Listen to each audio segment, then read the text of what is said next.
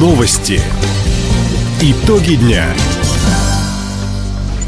Итоги среды подводит служба информации. У микрофона Иван Силадий. Здравствуйте в этом выпуске.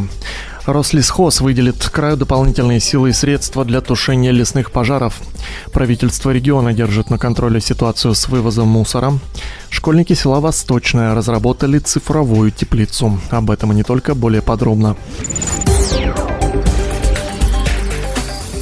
Рослесхоз рекомендовал правительству края ввести в лесах межрегиональный режим чрезвычайной ситуации. В этом случае ведомство направит в регион дополнительные средства и силы для борьбы с природными пожарами.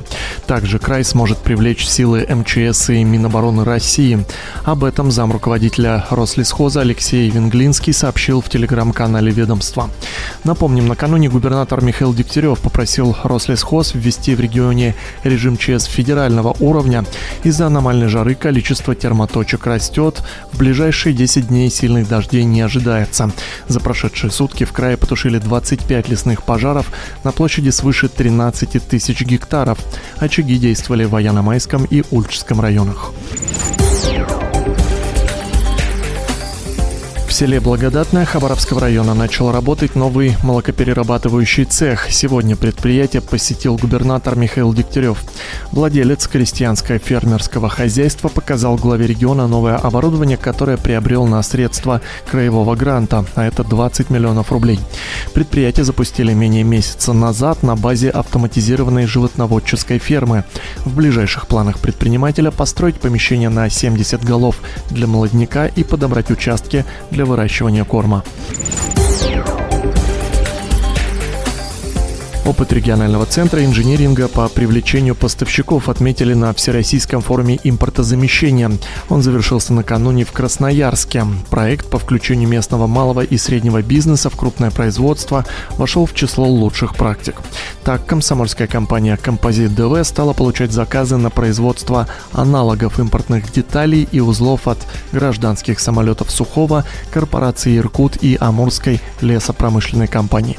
К работе привлекли троих своих самозанятых, 6 малых и средних предприятий, а также молодежное конструкторское бюро технопарка «Кнагу». Такой опыт оказался успешным, в дальнейшем его планируют масштабировать и на другие регионы страны. Ситуация с вывозом мусора в Хабаровске стабилизируется. Об этом заявил министр ЖКХ региона Дарий Тюрин. Накануне он вместе с директором компании Хабавтотранс ДВ Валерием Дунисовым в очередной раз проинспектировал городские контейнерные площадки.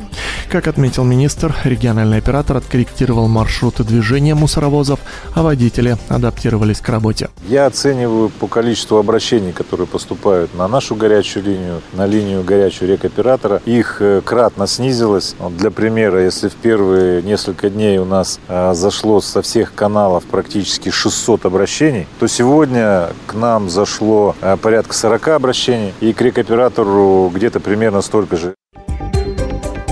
Напомним, мусорная реформа стартовала 1 июля. Она должна кардинально изменить ситуацию с утилизацией твердых коммунальных отходов.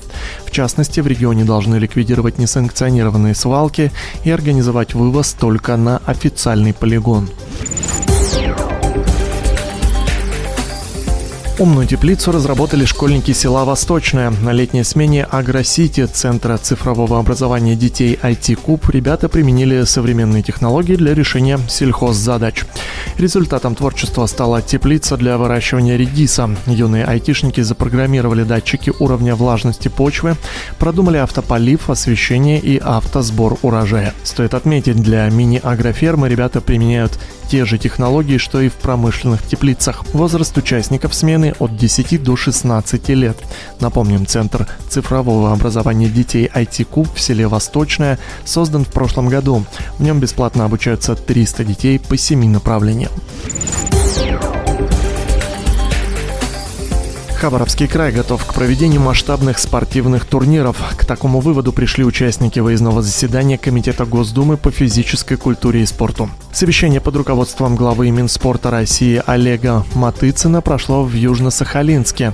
На встрече обсудили строительство спортобъектов и тренировочных баз, проведение всероссийских и международных соревнований на Дальнем Востоке. Среди них своеобразная детская олимпиада, седьмые международные игры «Дети Азии».